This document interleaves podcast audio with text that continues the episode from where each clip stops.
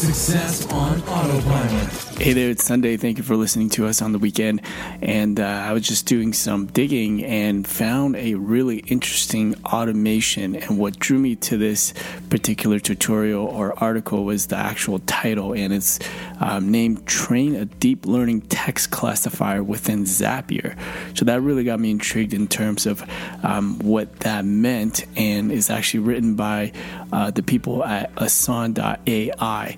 So if you go to that um, web domain, you'll find more details about it. But this is a, essentially a Zapier app that you can uh, implement within your Zapier workflow, um, and it uses the power of natural language processing, so your NLP models.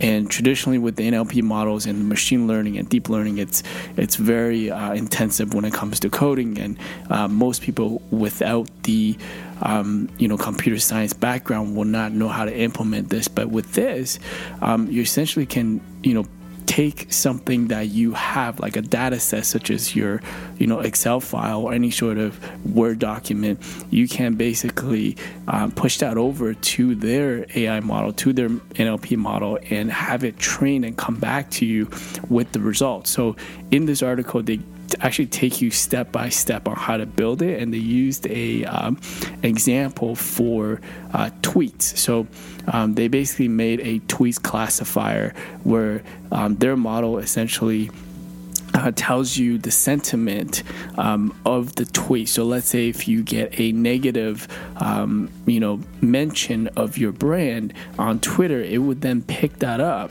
um, and then send to your support team and let them know about the different uh, key elements. And they actually include, um, for example, the um, intent and also the entity.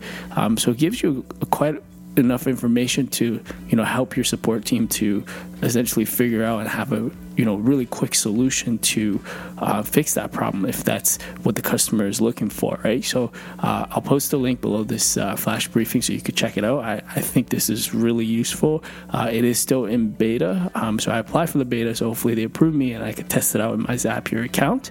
Um, but it sounds like it's another step in terms of um, how we can make customer service a better experience. So let me know what you guys think and uh, i will speak to you tomorrow on monday AboutEmployee.com flash briefing.